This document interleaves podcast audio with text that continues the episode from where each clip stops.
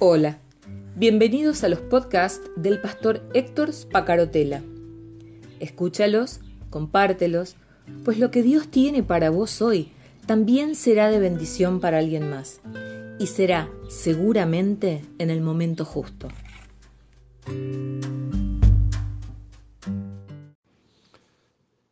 Venimos trabajando temas que se, yo me doy cuenta que son polémicos. Lo descubro en, gran parte a través de, tus devoluciones, de tus comentarios. y, quiero ser absolutamente claro, aunque tenga que dedicar un audio más a este tema. Está mal que yo escuche a un profeta dándome una palabra de parte de Dios. Está mal que yo crea y esté convencido de que Dios me habló. Está mal que yo eh, abra la Biblia buscando que Dios me hable a través de un texto bíblico, un versículo. Eh, está mal que yo pueda percibir a través de las circunstancias, como dicen los jóvenes hoy, que la cosa fluye y si fluye es de Dios. Y si uno encuentra puertas cerradas, em, eso puede ser una señal de que no es de Dios. Yo creo que cualquiera de estos métodos en forma individual puede llevarnos a cometer grandes errores. Espero ser claro, soy lento al hablar para que pueda eh, fijarse en tu, en tu pensamiento y en tu corazón lo que digo. El inicio de todo no está en las señales o en los métodos, no está en, eh, quien nos hable, no está eh, ni siquiera en la Biblia. El inicio de todo debe estar en que yo tenga una relación con Dios suficientemente profunda y centrada en el amor a Él, como para que pueda escuchar su voz hablándome. Y la clave es siempre, como digo en el texto introductorio, siempre, siempre buscar confirmación por su parte. Dice Jesús en Juan capítulo 10, versículo 4 y versículo 14, Evangelio de Juan capítulo 10, versículo, capítulo 2, perdón, Evangelio de Juan capítulo 10, versículo 2 al 4 y 14. Dice, mas el que entra por la puerta es el pastor de las ovejas, y las ovejas oyen su voz y a sus ovejas las llama por su nombre y las saca. Yo soy el pastor, yo soy el buen pastor y conozco mis ovejas y mis ovejas me conocen. El clave, la clave, la pregunta que ahora en la intimidad de tu devocional yo te invito a que reflexiones es si sentís que sos una oveja del rebaño de Jesús. Vos posiblemente me digas rápidamente, sí, Héctor, yo hice mi oración de fe en tal fecha y yo me bauticé en tal otra fecha y concurro a la iglesia y cumplo con esto y cumplo con aquello otro. Claro, pero todo esto puede significar ritos vacíos si no he trabajado mi vida espiritual para lograr una auténtica, profunda, eficaz y centrada en el amor relación con Dios. Em, la clave, decíamos ayer, es una relación de amor. Hay quienes buscan señales milagrosas, eh, aún señales en el cielo. Mucha gente se apoya y dice, ah, vi el arco iris, esto es señal de que Dios, claro, uno románticamente puede asumir que ese arco iris está siendo una señal de Dios. Y tengo que confesar que mi experiencia personal terminó eh, muchas veces siéndolo, pero no es única señal las circunstancias. No es única señal el método. Si le funcionó al hermano o al pastor que está relatándolo, también me va a funcionar a mí. No, ese método sirvió para la persona que estaba viviéndolo y también necesitaba confirmación para poder hablarlo. El tema de nombrar y reclamar o proclamar también es un error. Por lo menos es un error si se lo toma como aisladamente. Quiero otra vez, cuarta vez que lo digo hoy, porque no quiero ser mal interpretado en lo que digo.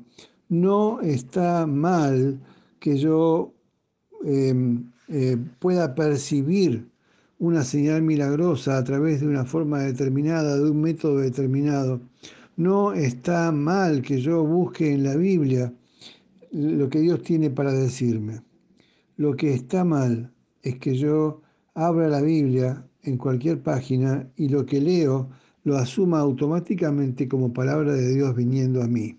Lo que está mal es que yo vaya a, a un culto de mm, profecías y milagros eh, a una iglesia determinada para escuchar al profeta. Uno puede verlo claramente, que una iglesia de 100 personas, cuando ponen un cartel en la puerta que dice hoy culto de milagros con el profeta fulanito, se llena de gente y se triplica la capacidad de la iglesia. Claro, por supuesto. Personas que habitualmente no van a la iglesia y que van a buscar una señal a través de la voz del profeta. Personas que habitualmente no tienen una relación con Dios, uno llevan una vida de oración y buscan que otro les diga, probablemente hasta les adivine el futuro, buscando eh, dirección a través de la palabra de ese profeta. Yo he vivido en estos 21 años que tengo de convertido dos experiencias que reconozco que fueron voces proféticas de parte de Dios, pero no dije amén. En ninguno de los dos casos dije amén hasta no buscar confirmación de Dios a través de otros métodos.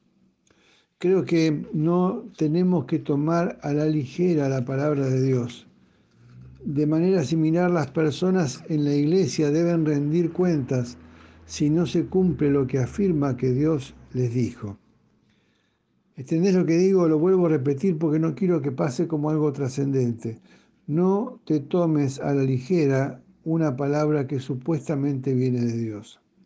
Y por otra parte, aquel que dice, Dios me habló, debe rendir cuentas.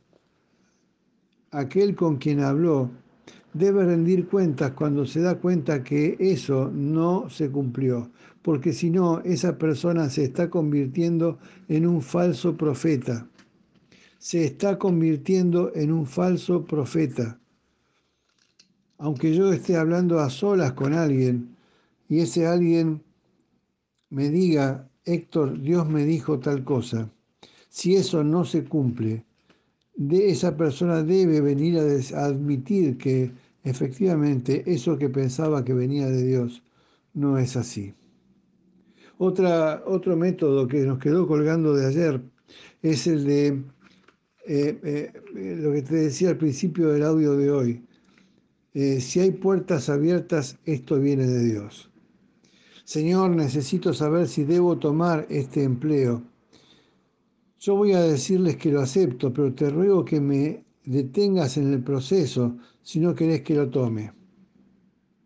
Señor, eh, eh, yo te pido que me orientes para saber si esta mujer o este varón es realmente la pareja que, que vos pusiste en mi camino.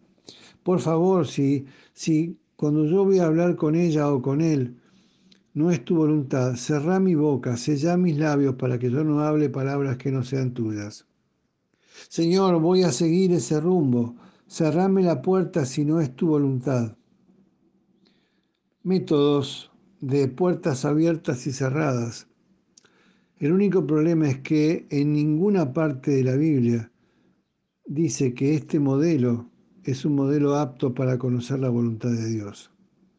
Dios se vale de las circunstancias para hablarnos, Dios se vale de los profetas para hablarnos, Dios se vale de la palabra para hablarnos, Dios se vale de un buen consejo para hablarnos, pero si ese es nuestro único medio para determinar la dirección de Dios, podemos cometer el error de salirnos del camino.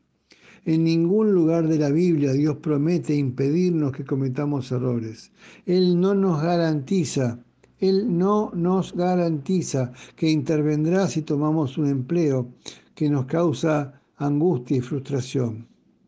Dios nos llama a buscarlo a Él y buscar su voluntad desde el principio y buscar tener una relación de intimidad con Él y buscar tener una relación de amor con Él. Es completamente insensato, perdón que sea enfático en lo que digo, eh, pasar descuidadamente por puertas de oportunidad sin buscar la orientación de Dios, con la esperanza irresponsable de que Él haga que todo funcione bien. Dios va a intervenir para que esta decisión que yo estoy tomando sea de bendición. Y estamos entonces tratando de imponerle a Dios que Él actúe eh, cuando en realidad los que hemos tomado la decisión somos nosotros, centrándonos en nuestra propia opinión centrándonos en nuestro ombligo, poniendo yo delante de Dios y como decíamos ayer, cometiendo adulterio si actuamos de ese modo. Soy Héctor Spacarotela y estoy grabando este audio desde la ciudad de Río Gallegos en el extremo sur de Argentina. Chao, hasta mañana.